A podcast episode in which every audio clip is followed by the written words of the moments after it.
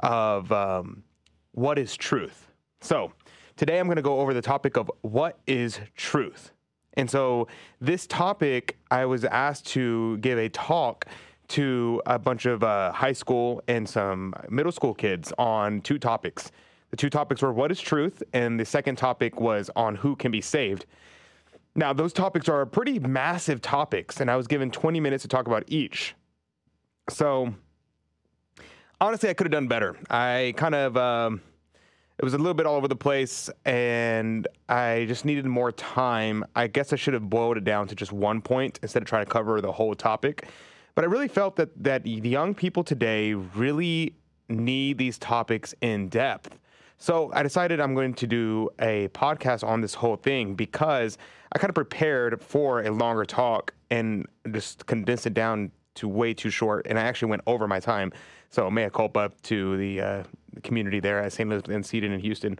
But without further ado, let's go straight into it. So the first topic, and next week I'll probably release the one on what is on who can be saved, but today we're going to go over what is truth. So it's going to be a little bit of a PowerPoint format for the first time. So this is a bunch of firsts for me. So we're going to go and use the a live stream. I don't know if anybody's going to tune in for the live stream. Probably not. But nonetheless, we are here. And then afterwards, I also will be um, using a PowerPoint for the first time. So that's pretty cool. So what is truth? Well, the, let's start with the Gospel of John. John chapter eighteen, verses thirty-three through thirty-eight says, Pilate therefore went into the hall again and called Jesus and said to him, Art thou the king of the Jews? Jesus answered, Sayest thou these things of thyself, or have others told it thee of me? Jesus answered, or Pilate answered, Am I a Jew? Thy own nation and the chief priest have delivered thee up to me. What hast thou done? Jesus answered, My kingdom is not of this world. If my kingdom were of this world, my servants would certainly strive that I should not be delivered to the Jews. But now my kingdom is not from hence. Pilate therefore said to him, Art thou a king then? Jesus answered, Thou sayest that I am a king. For this was I born, and for this came I into the world, that I should give testimony to the truth. Everyone that is of the truth heareth my voice. Pilate saith to him, What is truth? Praise be to thee, O Christ. Everyone that is of the truth, the truth heareth my voice. Pilate saith to him, What is truth? In the name of the Father, and the Son, and the Holy Ghost, Amen. Quid est veritas? What is truth? Today, this question echoes throughout the world, not as a sincere inquiry into wisdom, but as the battle cry of the enemies of Holy Mother Church, raising the banners of tolerance, open-mindedness, and revolution. The author of this confusion is the father of lies himself, the devil, who desires to keep us in the double darkness in which we have been born, an obscurity of sin and ignorance. This will be the discussion of today's talk, but first let us salute the Virgin Mary. In the name of the Father, and the Son, and the Holy Ghost, Amen. Hail Mary, full of grace, the Lord is with thee. Blessed art thou amongst women, and blessed is the fruit of thy womb, Jesus. Holy Mary, Mother of God, pray for us sinners, now and at the hour of our death. Amen. Our Lady, Seat of Wisdom, pray for us. Our Lady, Bearer of Truth, pray for us. Saint Thomas Aquinas, pray for us. Saint Dominic, pray for us. Alrighty, so what is truth? That is the question we have before us today. From the beginning of the enemies of Holy Mother Church have desire to crush the truth. In the garden, the devil tells Adam and Eve that it is true. Is it true that God commanded you to eat of no trees of the garden? You may eat. You will not die the death. Thousands of years later, we still see the cry of the French Revolution setting up the idol of reason in the Catholic churches, slaughtering the nuns and priests who dare to stay faithful to the truth. And even here, just hours away from this and south of the border in Mexico, the revolution attempted to destroy truth. The story I'm going to share with you next is, is the story of the Cristero martyrs. And many people have heard of the twentieth century Mexican revolutionary government, which sought to overthrow the true religion and put in a place of anti-Catholic government. And it kind of succeeded.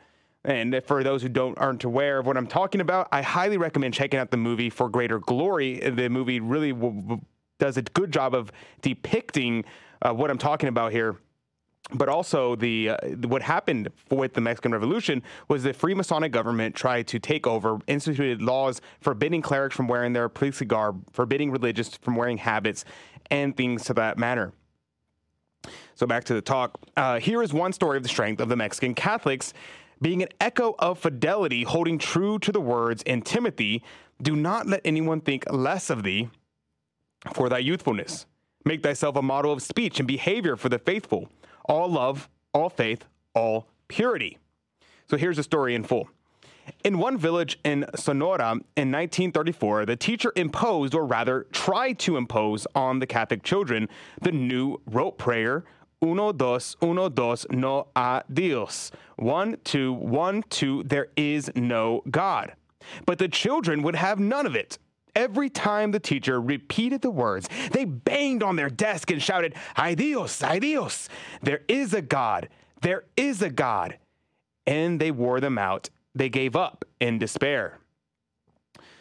So here are some images of the Cristero martyrs. You might recognize some of these pictures. This is Jose Sanchez del Rio right here. And these are some good images of the Cristero martyrs. I'm just going to leave it here for now.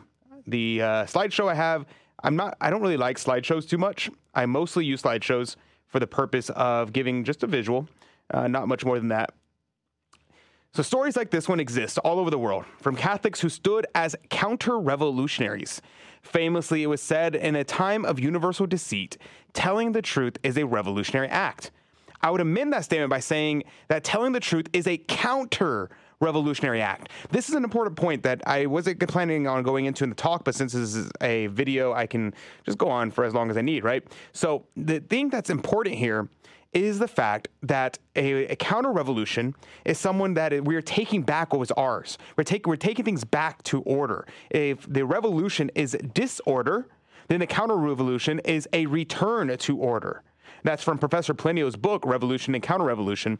And this is a very important thing that I really wish to, I could have talked about, and really should be a talk in and of itself. And maybe I will do a whole talk on Revolution, Counter-Revolution, or a podcast on it, interview some of the guys with the T F P.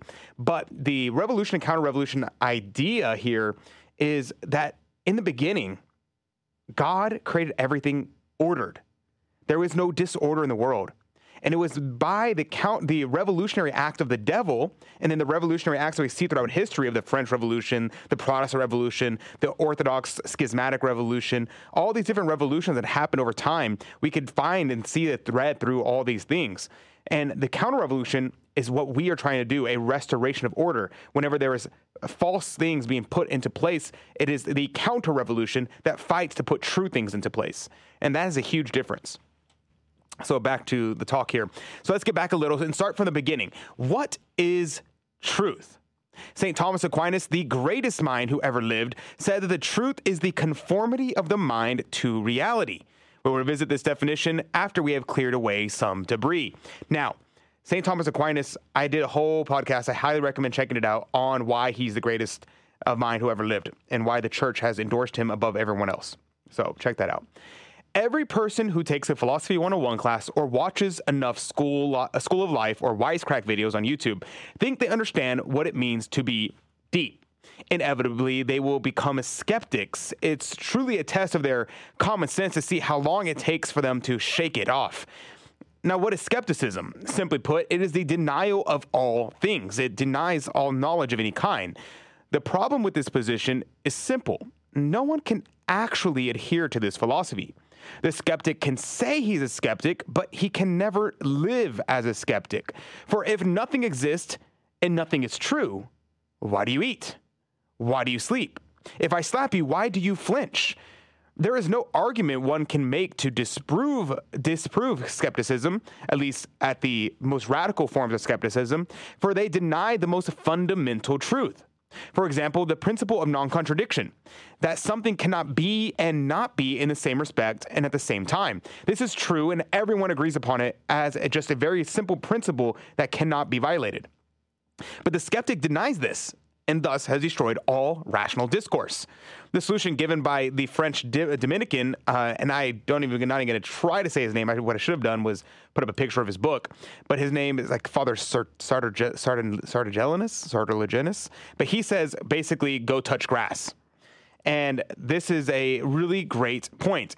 He says, by doing something strenuous, by talking to someone, by eating a good meal, by doing something enjoyable, it'll be clear that reality exists. Now, the Father, this Dominican priest in the book, Intellectual Life, he gives actual argument for it. And but at the end of the day, he's like, yeah, you really can't prove skepticism is false, because then you just say, well, how do you know that's true? So it's like, how do you know the principle of non-contradiction is true? Well, the principle is the principle. And so if you deny everything, well, there's nowhere else to go. There's nowhere left to go. So that's a huge problem. Now, go touch grass is a great advice, because when you realize, I kind of went through the same stage when I was in high school. I didn't actually believe in skepticism, and I didn't really try to um, fight for it very much. I just thought it was funny. I thought it was a funny idea. And I wanted to try to tell my mom about it. I remember going home and I just heard discuss, learned about this position. And I was like, oh, I'm going to ask my mom. Maybe I can uh, convince her that the, um, the skepticism is true. And then so I went over there and I just started asking my mom all these questions. I'm like, how do you know anything exists? Yada, yada, yada, the whole matrix. Uh, oh, maybe what if we're living in the matrix idea? And I was going after that, going further and further down the rabbit hole. And my mom was like, come here, watch. And she pinched me. And I was like, ow. She goes, then what, did that hurt? I was like, yeah. And she's like, well, there you go. You, you're real. You, and, then, and I was like, no, that doesn't prove. And I'm like trying to figure out how to hold up to uh, try to defend skepticism. And in reality, it's, it's, it's funny because no one actually can live out skepticism. An example that's given, and I can't remember if this was in the Intellectual Life or in Father Coppin's textbook on logic, but he talks about the, like, if, if a car's coming at you, like, you're not going to just let it hit you. You're going to jump out of the way, even a skeptic. And a skeptic, uh, they, they tell a story of, like, something falling from the sky, or falling from a building, and the skeptic jumps out of the way, and he moves. And they're like, well, why did you move out of the way? And he said, well, you know, sometimes you just can't shake your your programming or something, something along those lines. Because, yeah, we are just, we know the world exists. It's self-evident to us. We have to convince ourselves that it doesn't exist. It is self-evident that it does. And I think that's a really good point um, that people make. Another thing that is a good defense against relativism is the Holy Rosary. Now, the Holy Rosary is something that is very beautiful, and it was given by Our Lady to Saint Dominic to battle against the Albigensian heresy. Now, the Albigensian heresy was created, and it was a denial of the material world. It was a denial of the sacraments. That was very attractive to people because they lived a very rigorous life. But the Rosary was given by Our Lady to combat this. And one of the reasons why it was a good tool for combating it, because it was a meditation upon the life of Christ. So in the same sense, the Rosary can be a good battling ram against relativism, against skepticism, because if you're meditating upon the fact that our Lord became incarnate, that he walked on this earth, that he did miracles, that he suffered and died for our sins, that he rose bodily from the dead, that he assumed into heaven, that he ascended into heaven, and he assumed the body of Our Lady, and crowned her body, her physical body was crowned and made the queen of heaven and earth. If you meditate on those things, it's hard to be a skeptic, while unless you just deny, unless you just want to deny Christianity, which most people are at least want to um, hold to some of this. It's a good battling ram against these people. Um, so it is something to think about. The Rosary is a beautiful tool. It's a great uh, weapon in our times even still, against all these different things. So, skepticism, uh, let's move on to relativism. So, this leads us to rel- relativism. Now, the complete relativist who denies all truth is quite easily defeated. Most people have heard the following phrase. They will say, the, and I'm going to give my character here as the relativist, Riley the relativist, Riley the relativist says, there is no absolute truth. Now, Dominic, he is the Thomist, he's the realist. He says, well, is it absolutely true that there is no absolute truth. Now, this defeats Riley the relativist, and most people have heard this argument before, but let me explain why it works. Because in this, in this statement, there is no absolute truth, you are actually presenting a proposition. You are making the claim that They, you're saying that it is absolutely sure, I am absolutely certain that there is no absolute truth. Now, if you are saying that there is no absolute truth, then your very statement is in and of itself false. It is said by one of the philosophers, I can't remember who said it, said um, relativism is having your, your feet firmly planted in midair. And that's a funny saying, and it's a true saying, because whenever you think about it, you cannot really be a relativist, not being consistent. Now, if you are saying that, like I said before, that you are a complete skeptic and nothing exists, well, then then it's then you can keep hold to it, because you will then say that the principle of non-contradiction doesn't work. But if you are a relativist that is more of a partial relativist, well, then this actually uh, destroys your own argument, because you cannot claim anything. You cannot claim that I am wrong. You cannot claim that you are right. And this kind of conversation, now I'm going to touch on this later on in the talk, this kind of conversation happens constantly where they say, stop forcing your beliefs on me. Well, by you trying to stop me, you are now trying to force your beliefs on me. And so you turn into a hypocrite very quickly. Now, one might argue that I proved nothing. I simply said words. Others will understand what just played out. The reason not everyone will be convinced by this is because we have lost the understanding of a proof. Most people are not absolute relativists because they affirm scientific proofs.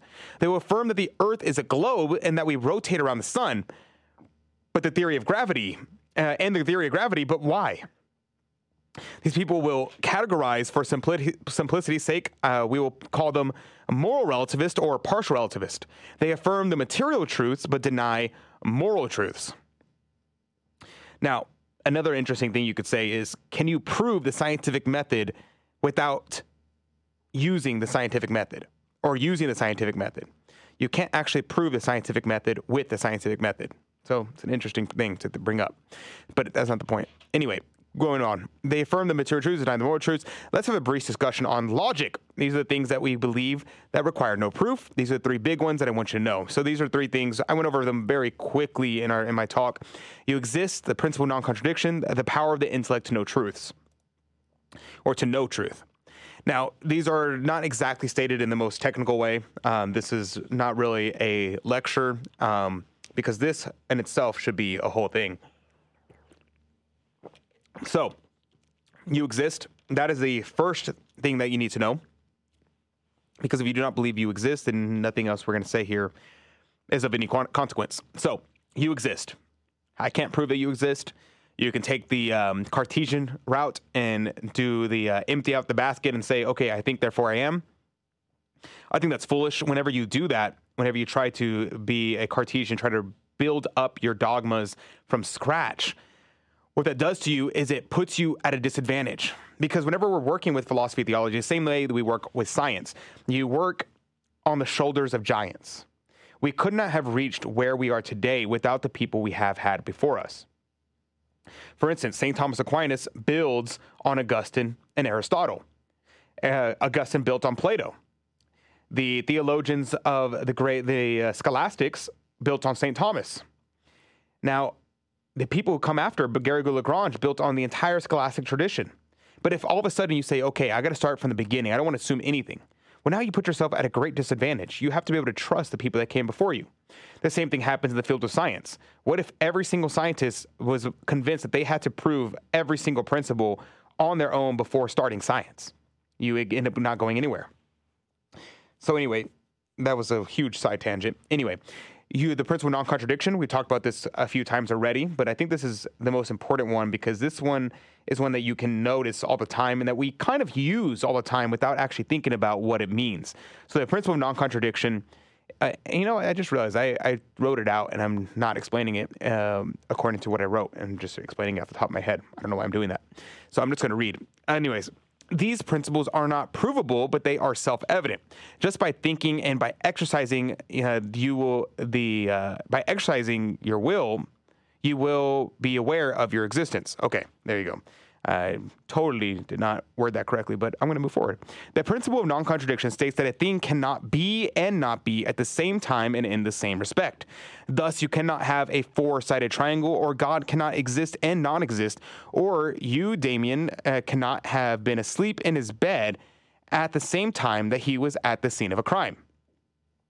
So, what the, let me uh, expound on that a little bit further. The reason why you can't, so you can't have a four-sided triangle. Why?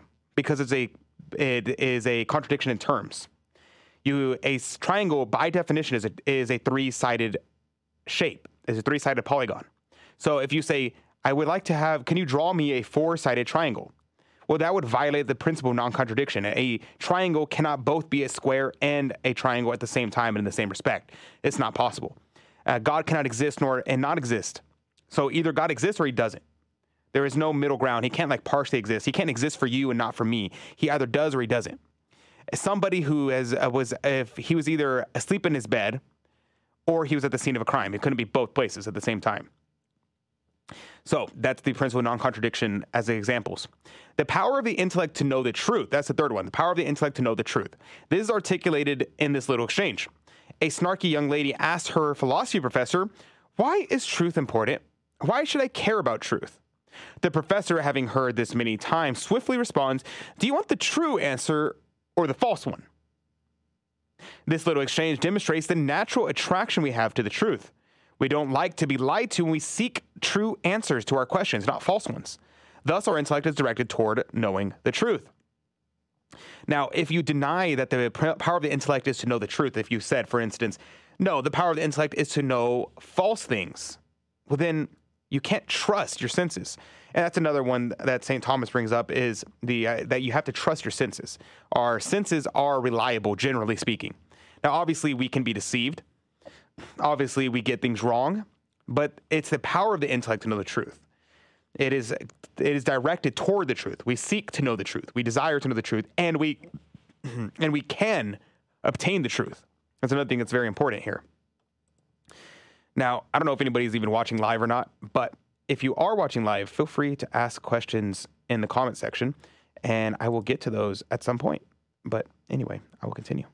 So we're going to get into relativistic slogans in a second, but the let's go on forward. Now that we have those principles in mind, let's look at common objections to the Catholic position. We covered this one already, but we will just revisit it for a second. There is no absolute truth. This is clearly false because the claim refutes itself.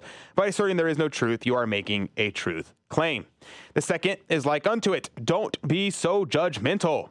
The problem with this statement is that you have just violated the moral principle which you have asserted.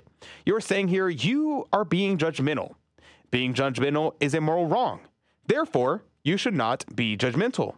The problem here is that I could simply respond by saying, are you judging that I am being judgmental? Thus proving that you are not only making a moral claim, but you are also violating the very moral claim that you are asserting. Now, a v- brief explanation of our Lord's words, thou shalt not judge. Uh, this is every liberal's favorite Bible verse. It's the only Bible verse that liberals know, uh, which is rather funny, in my opinion. So, the idea here that our Lord gives is that we should judge rightly. Briefly put, our Lord says that in the same chapter that we are just to judge rightly, for it is impossible not to judge. Every action we take, we are judging. You are currently judging everything I'm saying, and by thinking, is what I'm saying true or is it false?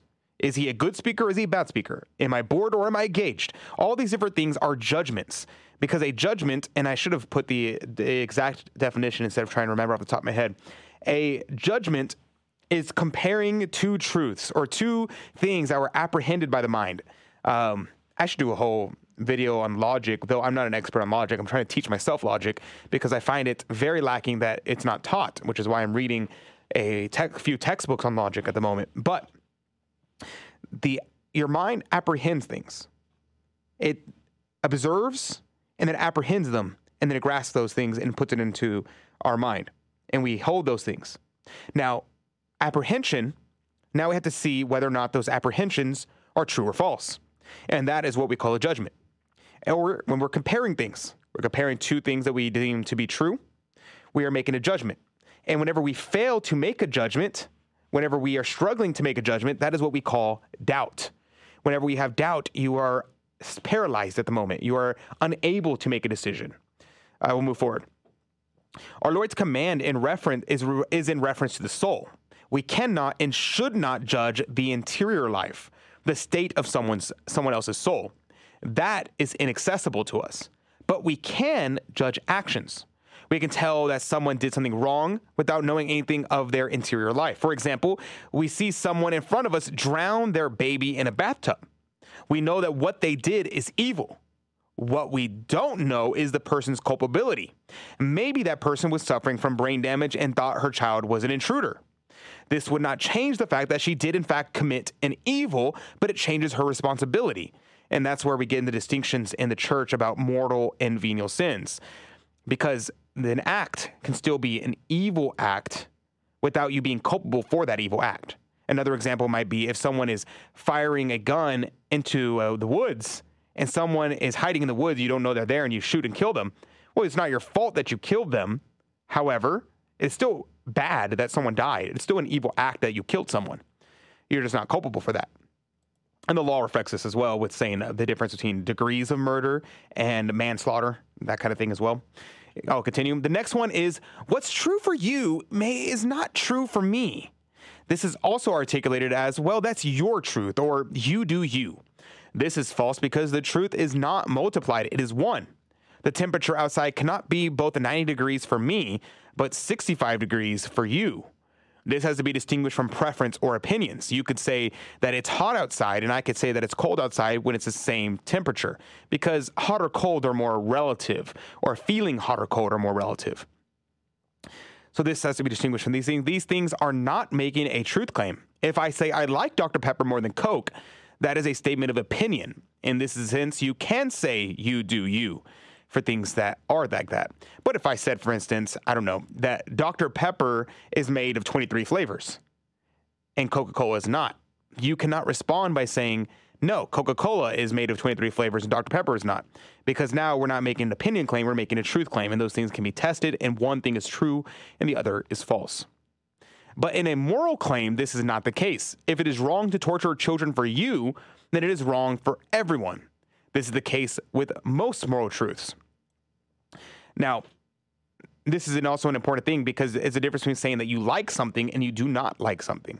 You can like something and recognize that it is wrong. Like, for instance, if someone was, I don't know, I'm trying to think of an example, an alcoholic. If you're an alcoholic, you might say, I like beer, I like liquor, but I recognize that it is wrong for me to drink it. I recognize that it is an evil for me to drink it because of my current status. That is what the church calls uh, intrinsic evils. So intrinsic evils are things that are always evil, no matter what. And these things, for example, they would say sexual acts outside of marriage is always wrong. Now, that is not saying that the sexual act is always wrong, because the sexual act is good in the context of marriage, but evil outside of which. Or this one, it is always wrong to intentionally kill an innocent life, also known as murder. So this condemns abortion, euthanasia, genocide, school shootings, et cetera, but it leaves open the right to self-defense. You can kill someone who is an imminent threat to your life. That would not be murder. So there is there's the principle. You might say that killing is wrong, but killing has to be distinguished, because killing is not always wrong. Murder is always wrong, because that's, by definition, the intentional killing of an innocent life. But killing is not always wrong, because in the case of self-defense, or in the case of capital punishment, or in the case of a just war. Other cultures have different moral values. This is another slogan that you might hear. Other cultures have different moral values. Therefore, moral values are relative. This is also known as the difference of opinion fallacy. Before showing why it's false, let's show why it's absurd. The person who believes this would object if I said, well, for the Nazis, it was okay to kill the Jews. It was part of their culture, so we should just let them be. Or if I said, for the communists, it was okay to steal people's property and give it to the state, leaving their people in starvation, therefore let them be. Or lastly, in the South, if it was okay to hold slaves, that's just part of their culture, so let them be, you do you. No, people would rightly respond to these evils with outrage and condemnation. They would call to liberate these people and protect them, thus showing that they don't actually believe this. Now, the proof is that the difference between cultures is vastly overstated. It is quite remarkable in reality how much all the cultures agree about basic moral principles. This is what we call the natural law, which I won't get into today, and I will get into, though, in my next segment on the question of who can be saved. Every culture agrees that murder is wrong, the intentional killing of the innocent persons. They will argue either that the people we are killing are not innocent or they are not people. Like in the case of abortion, the common argument against abortion, or for abortion rather, is that they are not human persons, therefore we can kill them. Because if they're just a clump of cells, then you're just committing, you're just doing surgery. If it's a parasite, then it's nothing no different than killing a bug. Now, this is the case in every circumstance. The Nazis dehumanized the Jews, saying they're not human. And so forth and so forth. Like the communists will say, no, we're not stealing property from other people. The property belongs to the state. So really, it's ours to begin with. We're, not, we're taking back what is ours. So you notice this is the case in every aspect in pagan life, all these different things. They recognize the moral truths, but they justify their evils by, by making a distinction between why it's wrong for them to do it in a certain circumstance and not another circumstance. Now, we know by scientific evidence that babies are, that the child in the womb is a human life. So we see that all the principles are agreed upon from culture to culture, but they justify the evils that they do. Here's another one. Perception is reality. This is a big one today, and so we're going to spend a little bit extra time on it. Before I say about why it's wrong, let me say why it's right first. There's an element of truth to the idea of perception is reality, and that element of truth is that we treat things as if it's real based on our perception. Like, for instance, if you believe that ghosts exist and you're sitting in your bed at night and you hear there's a wind blowing outside, you might think to yourself, oh my goodness, there's a ghost outside, and you might get scared. For you, but you might say perception is reality. Now, that's false because perception is not actually reality. It's not true that there is a ghost outside, assuming that ghosts are not real. I actually think that ghosts probably are real, but that's a different topic. And depending on what you mean by ghost, meaning demons, souls in purgatory, that kind of thing. But anyway, I'll continue. The perception is reality. So what I mean by saying that there's an element of truth in it is that we often act according to our perception. In fact, we can only act according to our perception. But we have to realize is that perception is not reality. That if our perception is one thing and reality is another, we have to recognize reality and then live our lives in accordance to that reality. Now, this is often referred to as mind over matter. It's another way of saying this. And there's, like I said, there's an element of truth to this. If you are sick and you have a perception that you are doing better, we actually see scientific evidence that you actually get better. And same thing in reverse. Hypochondriacs, people who believe that they are sick, will oftentimes make themselves sick just by willing it. It's a very odd thing that I think I would be very interested in hearing scientifically how that works. Maybe it's purely spiritual. I don't know. That's a very interesting topic. But in a sense, that's the case. However, even in this case, perception is not reality, but your ideas have now made you sick. And now it is reality. But perception was not reality because before you weren't actually sick yet. So we're going to co- continue on this on this path. This argument claims that what you believe to be true is true. Now, this is absurd, especially considering the de- definition of truth that we gave at the beginning of the talk. Truth is the adherence of the mind to reality. Reality exists without us. When we die, reality will continue to exist. Before we were born, reality was still here. What we perceive to be true has no bearing on the reality of it. If I perceive that you all were dogs, it would not make you so. This error is most clearly seen in the transgender movement. The claim that men can become women and women can become men is based on a whim. Excuse me. Now, this is not a talk on trans ideology, and thus I won't go too deep into this. However, considering its prevalence, it should be addressed. The left defines a woman as anyone who identifies as a woman, and a man as anyone who identifies as a man. The problem is just what we said above. Your perception or self-identity has no effect on reality. If you believe you are a tree, it does not make you so. The other problem is that it reduces words to meaninglessness. If a woman is simply that which identifies as a woman, then the word woman doesn't mean anything. Just as if you would be crazy to eat a chocolate cake and say a chocolate cake is actually vegetables.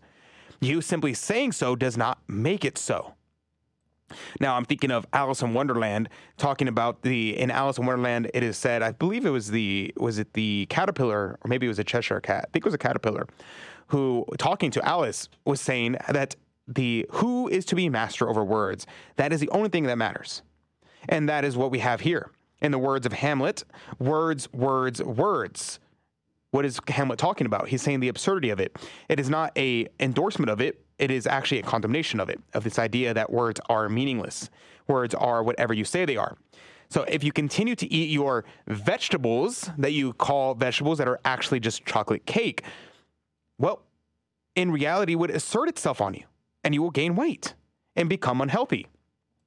And this is ultimately the problem with this mentality, because reality always reasserts itself. You can have all the perception you want, but you cannot actually change reality with your perception. Just like the example of the cake, the same thing with anything.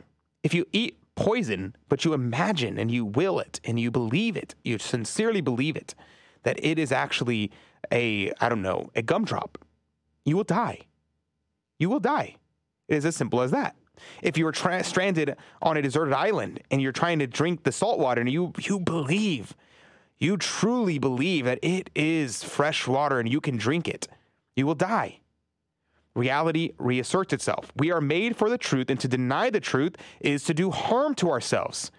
We see this in the extraordinary high rates of suicide, depression, and medical complications with people who identify as trans. This is often attributed to bullying, but we see that these rates among trans individuals is higher than that of the African slaves and the Jews in the Holocaust. Ultimately, a lot more can be said about this topic, but fundamentally, this ideology is a denial of all truth. It's a claiming that they have mastery over reality. Not only this, but they can assert that false reality on everyone else, that all society must participate in the lie and the disorder of reality. If you have ever read or spoken to someone who has detransition, it is actually truly heartbreaking. I have a couple times, and if you think that it's okay, read their stories and hear their testimonies. I personally won't bring it up right now because it's quite gruesome, the surgery that they do, the trauma that they go through, the lifelong medical problems, and the loss of ever having a normal life. So I'll leave that behind um, for now, but we'll have to move forward. I don't want this to be too, too long, even though technically I can just go on ad infinitum. But for now, I want to move forward with this. I don't want this to be four hours long. So I'll have to leave behind some other common objections due to time, but I wanted to finish on two topics, tolerance and truth. Now, the question of tolerance, I think, is very fascinating to me. Well, I don't think it's fascinating to me. It is fascinating to me. I want to actually do a episode one day where I read Fulton Sheen's um, essay on a plea for intolerance. I'm going to read a portion of it here. He starts off by giving a false, the explaining the false virtue of tolerance. Fulton Sheen says, America has said it's suffering from intolerance. It is not. It is suffering from tolerance. Tolerance of right and wrong, truth and error, virtue and evil, Christ and chaos. Our country is not nearly so much overrun with the bigoted as it is overrun with the broad-minded. The man who can make up his mind in an orderly way is a man who might make up, the way a man might make up his bed is called a bigot. But a man who cannot make up his mind any more than he can make up for lost time is called tolerant and broad-minded. So you'll notice that those who cry tolerance are always the ones who are, in fact, intolerant. They do not so much want peace, though, through tolerance, but a suppression of truth. Notice, too, that in the very name of tolerance, it implies a truth claim. You do not and cannot tolerate something that which you agree with. For the word tolerant implies enduring evil. Tolerance is a prudential choice to allow evil and error to exist, is to tolerate it. I am tolerant of error and evil because I love truth. I'm intolerant, rather, of error and evil because I love truth and love the sinner. We're called to tolerate and love the sinner, but to be intolerant and to hate the sin. This is an important principle of which we've forgotten, and I'll reiterate this once more because I kind of stumbled over my words a little bit. We are called to tolerate and love the sinner, but to be intolerant and to hate the sin. Now, if you heard my podcast on the integralist argument with Father Crean, Father Thomas Crean, we talked a little bit about toleration, of tolerating false religions. This is a legitimate thing. You can and should tolerate false religions if you are living in Christendom. Why should you do that? Well, for a number of reasons, one of which is the fact that you can't coerce someone into believing the true faith. But recognizing it and saying that you tolerate it is by definition saying that you recognize what this is is wrong. It is evil. It is not good, but we are allowing it to exist for a certain reason. Certain things cannot be tolerated, like, for instance, trans and kids, uh, the sin of murder, the sin of theft. Certain things cannot be tolerated in a society for it to function well. Other things can be tolerated. Saint Thomas famously argued that we may, in certain circumstances, need to tolerate brothels to exist in a country. Whether or not that's true, I'm not entirely sure. I'm wanting to disagree with Thomas about anything without having a really good reason to, so I'm going to assume that I don't understand his argument quite well enough, but I think that it would make sense to ban that kind of thing. But he thinks that we should tolerate it, at least according to my understanding of what he said. I could be wrong. Anyway, let's continue. She has been, she has been, and she will always be intolerant so far as the rights of gods are con- uh, God are concerned. For heresy, error, untruth affects not personal matters on which she may yield, but a divine right in which there is no yielding. Meek she is to the erring, but violent to the error. The truth is divine, the heretic is human. Due reparation made, she will admit the heretic back into the treasury of her souls, but never the heresy into the treasury of her wisdom. Right is right if nobody is right, and wrong is wrong if everybody is wrong. And in this day and age, we need, as Mister Chesterton tells us, not a church that is right when the world is right, but a church that is right when the world is wrong. Now, I want to focus in on this point, which is the point I was just making. This is a quote from Fulton Sheen. The truth is divine, the heretic is human.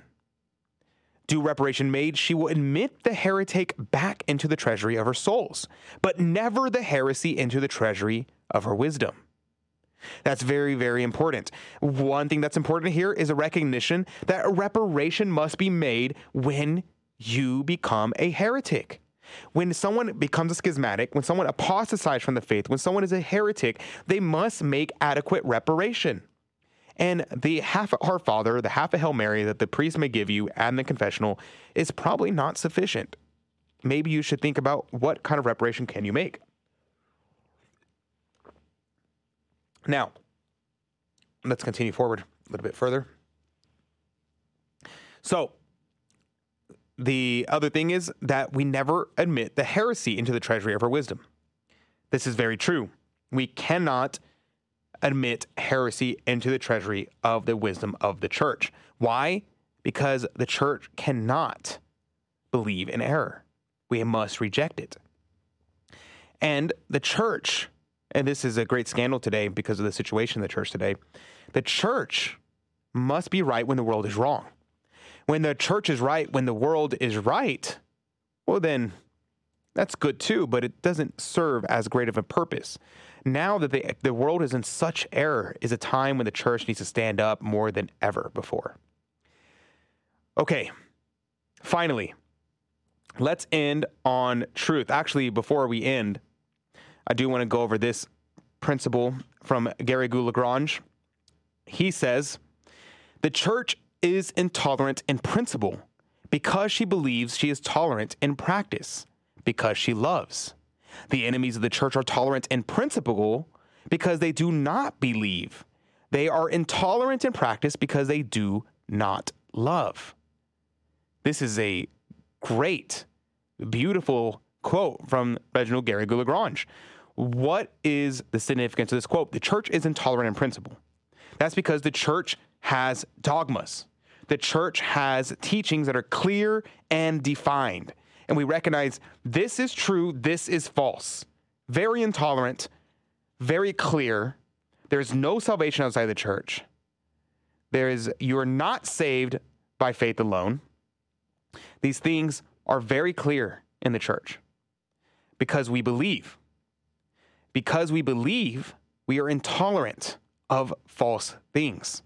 It's what Saint Augustine says. We have faith seeking understanding, because you can believe in things without one hundred percent understanding what you're believing. We sometimes need to believe in it in order to get a better grasp of what we're believing. That is a whole nother topic in itself, but I think it's worth talking about just for a second. I'm not saying, what I'm not saying is that we should not have reasons for our belief. We should definitely have reasons for our belief.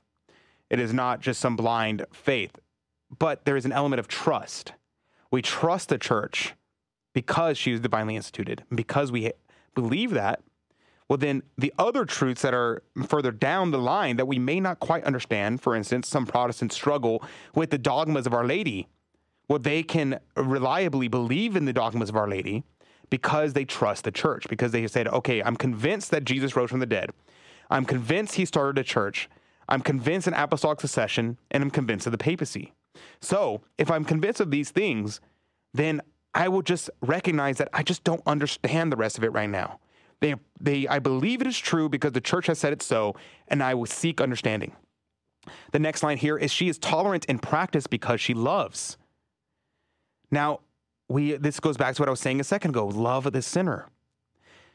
Even though these people are wicked, these people desire the death of us, these people hold to evil truths, evil, not truths, the evil positions, evil opinions, evil ideas. We are to love them, and thus we tolerate their existence. We don't go around killing them all. This is a standpoint of love, a standpoint of charity. The enemies of the church are tolerant in principle, meaning we hear them preach about tolerance. We hear it all the time. I hear it all the time whenever I go to rosary rallies, whenever we pray outside of abortion clinics, when we pray outside of transgender events, we pray outside of blasphemous events. They always scream at us, where's your tolerance, right?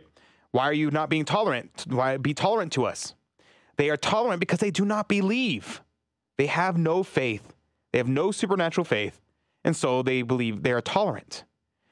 They say they are tolerant anyways, because they have no actual beliefs. They are intolerant in practice because they do not love. So they preach tolerance, but then they will attack you and say, and try to drive you away. And this is why one of the reasons I like the T F P, they have a great video on relativism. It's like nine minutes long. I highly recommend checking it out. If it's on the T F P Student Action, just look up What is Truth, T F P Student Action, or Moral Relativism Student Action, something like that. And They, it's a great example of what we're seeing here. And oftentimes the T F P, whenever these people, these leftist mobs will come after them and start shouting at them, saying, who are you to judge? Uh, why you need to be tolerant, yada, yada, yada. They come at them screaming, yelling, spitting on them, attacking them physically in some occasions. One thing, the one uh, thing they'll do occasionally is they'll sing uh, this little song they've made up. That's really funny. It drives them mad. They say, where's your tolerance? Where's your tolerance? You have none. You have none. Practice what you preach. Practice what you preach. Hypocrites. Hypocrites. And the reason why they do that is because it drives them nuts, for one. And two, it points out to everybody watching and listening, because the, the, the sound pierces through the arguments, pierces through their screaming and yelling. What it does is it points out the fact that they are not actually tolerant themselves. They don't actually believe the things that they are saying that they believe. And that's a very important principle, because they don't actually live their things. They don't live their truth. They don't live their philosophy. And that's something that's worth pointing out.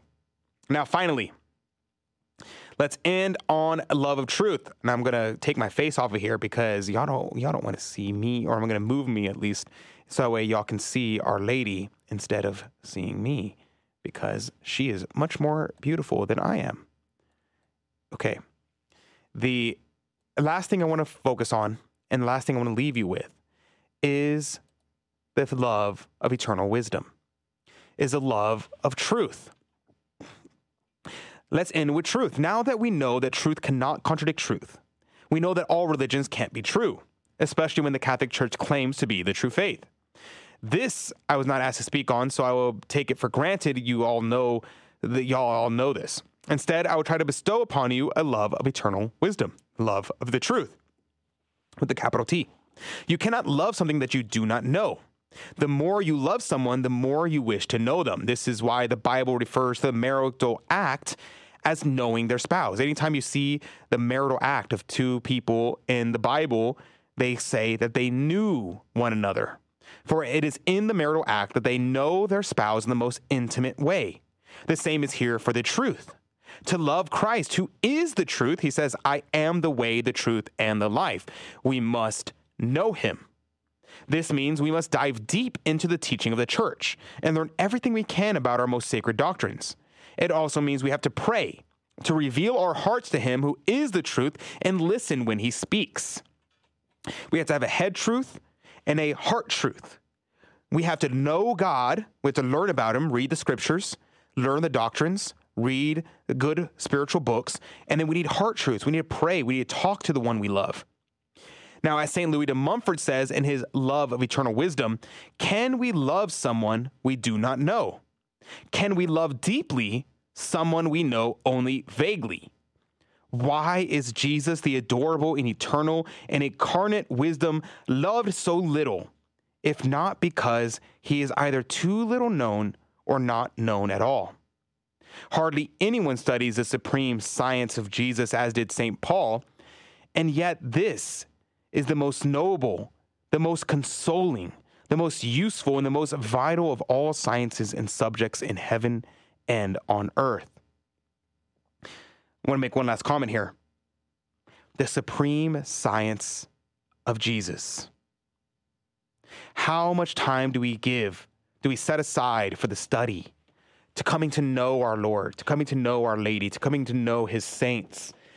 Because remember, our Lord will be honored in his angels and in his saints. So let us know our Lord. Let us know our Lady. Let's meditate on these things.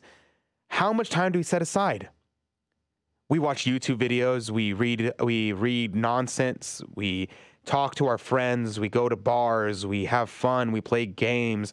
We watch T V. Not necessarily, these things are not necessarily bad, but we spend the most time with something that we love. We dedicate our time to things that we care about. So if we dedicate no time to our Lord, if we dedicate no time to the study of the faith, how can we claim that we love the faith? How can we claim that we love our Lord? I want you to think about that. Okay. Lastly, and I will take questions if anybody is listening live. I don't know if anybody is. I'm looking, and it looks like there's four people listening live, but I don't know.